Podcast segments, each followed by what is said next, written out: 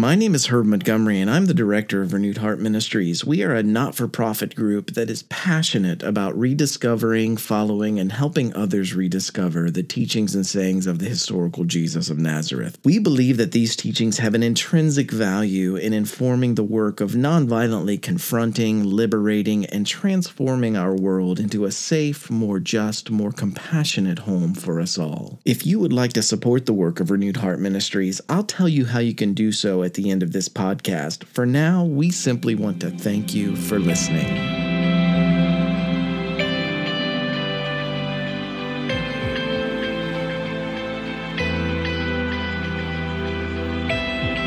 This is Herb Montgomery with Renewed Heart Ministries, and I want to welcome you to this week's weekly podcast. Our title this week is The Tree is Known by Its Fruit.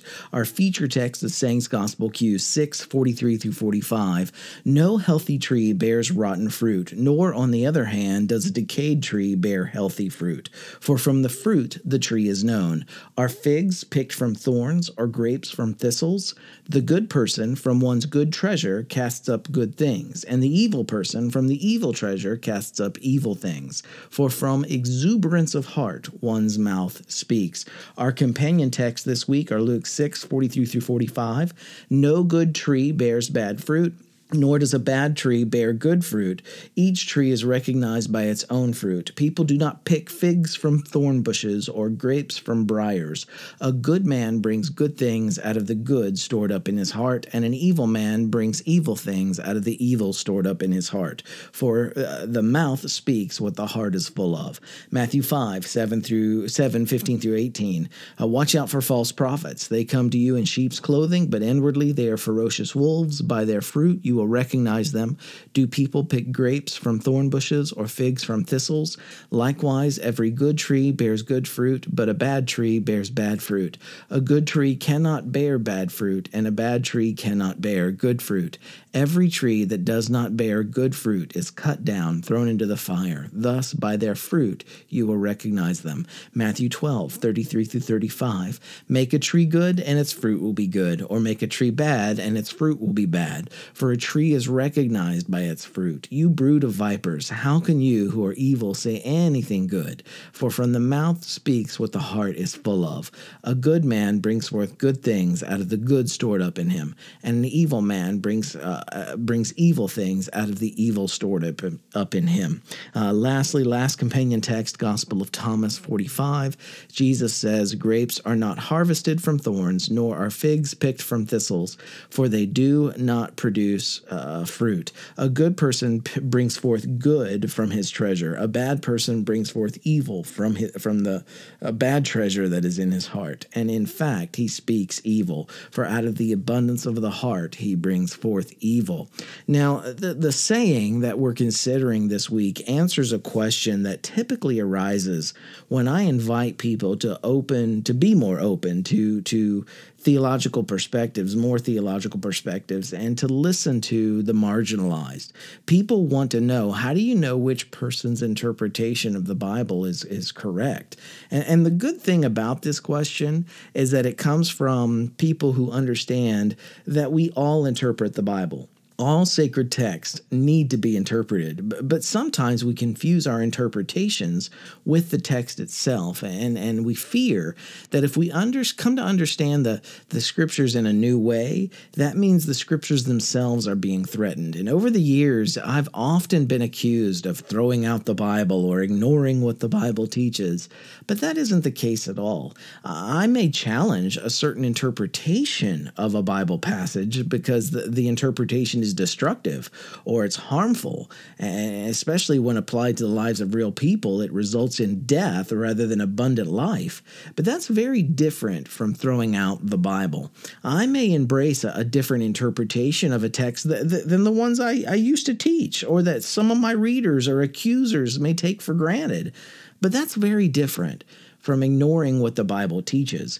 In order to consider interpreting the Bible differently, I first have to take the Bible seriously. If we were throwing out the Bible, we wouldn't even debate interpretations of the Bible. So because I take the Scripture seriously, I believe it's important, as I shared last week, that we learn how people who experience life differently than us, how they read, how they hear, and understand the scriptures that we have in common. The scriptures shape our lives, and so we don't need to just know which person's interpretation of the text is correct. We also need to ask whose interpretation is not correct, and how can we know?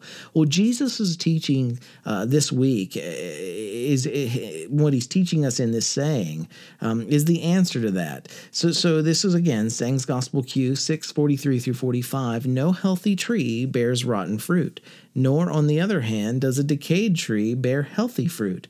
For from the fruit the tree is known. Are figs picked from thorns, grapes from thistles?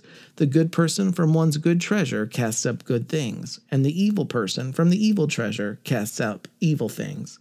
For from exuberance of heart, one's mouth speaks. Jesus invites us here to look beyond what teachers say, to look at what is left in the wake of various textual interpretations, and our lives being enriched, or our lives being destroyed. European colonial and patriarchal theology, which is often privileged by being referred to simply as theology with no adjective, has been the source of much harm in our world. And I came to learn this through sitting at a shared table where I could hear non-homogeneous voices speaking on their respective experiences. And as we learn to listen to those who differ from us, we can understand what consequences certain scriptural interpretations and the policies that we've built on those interpretations have had for different sectors of the human family. And from this posture of listening to the stories of one another, we can begin to discern which interpretations of sacred text are healthy trees bearing healthy fruit in people's lives, and which interpretations are decayed trees producing rotten fruit. Jesus's his principle here is true, I believe, of all religions and of all the texts that each religion holds sacred. Again, sacred text and the interpretations and explanations of those texts, they're not the same thing. Every religion contains various interpretations of its text, and as followers of Jesus, we must have our blind eyes open through perceiving the fruit of these different interpretations, and then have the courage to choose interpretations that are truly life-giving rather than rotten for all people. Wisdom teachings, let's talk about that for a moment. This week's saying from Sayings Gospel Q is included in Matthew, Luke, and the Gospel of Thomas. And it's classified in all three as part of Jesus' wisdom teachings as opposed to apocalyptic teachings. And we'll discuss the differences between wisdom sayings, apocalypticism, and even Platonism in much more detail as we continue along in the Sayings Gospel Q. But for now, what you need to know is that the early Jesus communities, they saw this saying that we're looking at this week as an ethical teaching that enabled them to find the way that leads to life rather than self-destruction. And it is as true for us today as it was for them. There is no such thing as an objective interpretation of sacred text, and theologies tell us far more about theologians than they can ever tell us about God. As James Cone states in God of the Oppressed, the assumption that theological thinking is objective or universal is ridiculous. That's page 41. And a few pages before this statement, he explains why on page 36. Because Christian theology is human speech about God, it is always related to historical situations, and thus all of its assertions are culturally limited. Theology is not universal language. It is interested language, and thus is always a reflection of the goals and the aspirations of a particular people in a definite social setting. Again, that's James H. Cone, God of the Oppressed, page 36 and page 41. So when a non-homogeneous community can analyze the fruit of various perspectives, and when that community includes diversity of race and sex and gender and orientation and identity, we can begin to create interpretations of sacred texts that are life-giving for the whole human family, not just some sectors of it. And as individuals, we do not see things as they are, but rather as we ourselves are, not initially, privately, or even personally. But does this mean mean that subjective theologies are without value, and I would say no, not at all. All theologies have value. They have moral value. They either tend or trend toward life, or they lead toward death, and we determine together the value of interpretations that our communities hold sacred. Let me give you three concrete examples of what I'm talking about. And there are various interpretations of the certain biblical texts that people feel speak to same-sex relationships, as well as those who identify as transgender and or gender nonconforming. Here are the facts. Number one, suicide is the second leading cause of death among young people from ages 10 to 24. But suicide is the leading cause of death of lesbian, gay, and bisexual youth nationally. And LGBT youth who come from highly rejecting families, they are 8.4 times more likely to have attempted suicide than their peers who report zero to low family rejection. And many of these parents feel that they must choose between their faith and their children. And I'll give you a link to the source for these statistics in this week's e-site for all three of these. So number two, LGBT youth are twice as likely to end up homeless. 20% of the homeless youth are LGBT in comparison with LGBT youth, which is only 10% of the general youth population.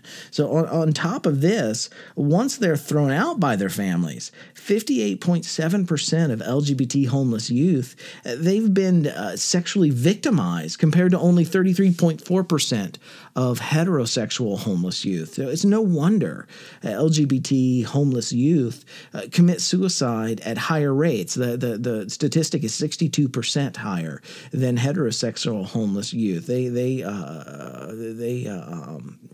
attempt suicide or commit suicide at a rate of only 29%, and I'll give you the statistic for that too. But last year, number three, 22 transgender women were murdered in the U.S. alone, and the number of these hate crimes, they continue to grow each year at an alarming rate.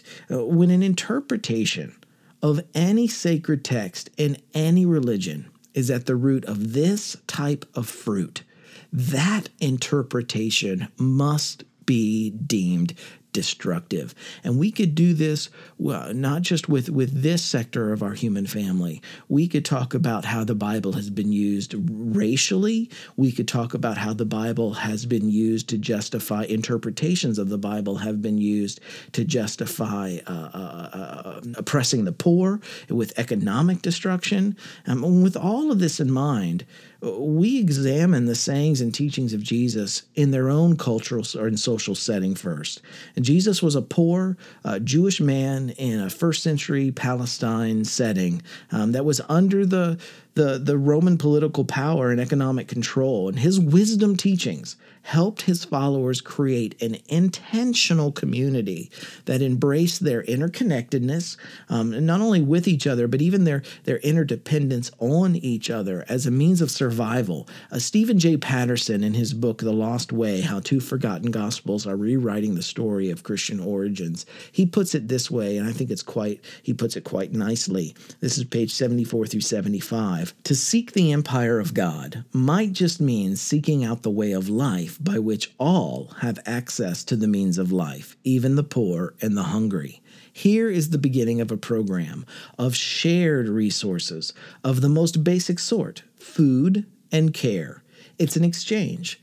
If some have food, all will eat. If any get sick, some who eat will be there to care for them.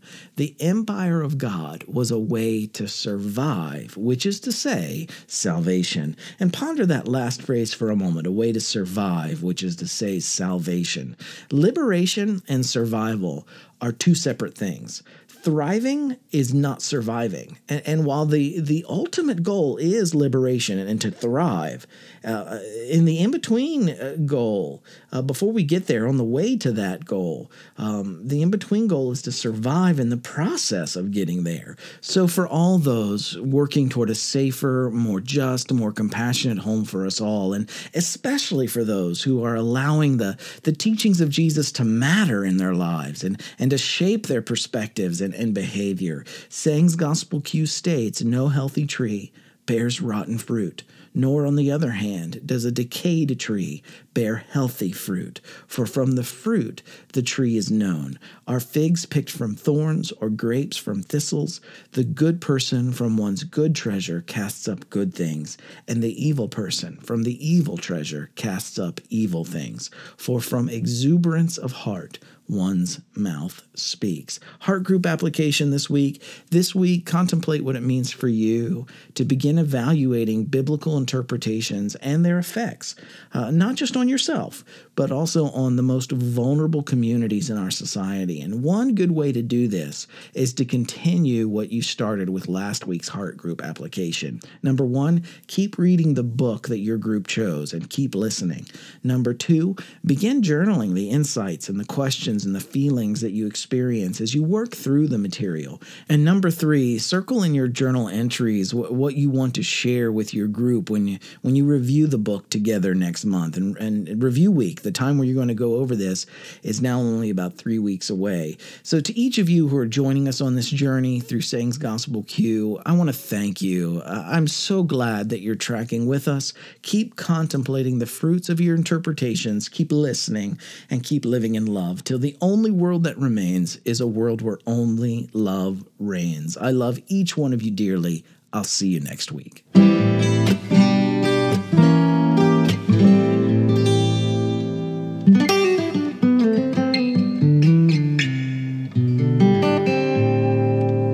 Thank you once again for listening. Everything we do here at Renewed Heart Ministries is for free, even our educational events that we do in various venues. If you would like to support the work of Renewed Heart Ministries, you can make a one-time gift or become one of our monthly contributors by going to renewedheartministries.com and clicking the Donate tab on the top right. Or you can mail your contribution to Renewed Heart Ministries, P.O. Box 1211, Lewisburg, West Virginia, 24901. Make sure you also sign up for our free resources. And remember, every little bit helps. And as always, anything we receive over and above our annual budget, we happily give away to other not-for-profits who are making both systemic and personal differences, significant differences in the lives of those not presently benefited by the status quo. And to those of you who are already supporting the work of Renewed Heart Ministries, your generous support makes it possible for us to exist and to continue being a presence of positive change in our world. So with all of our hearts, thank you. Together we are making a difference till the only world that remains is a world where only love reigns.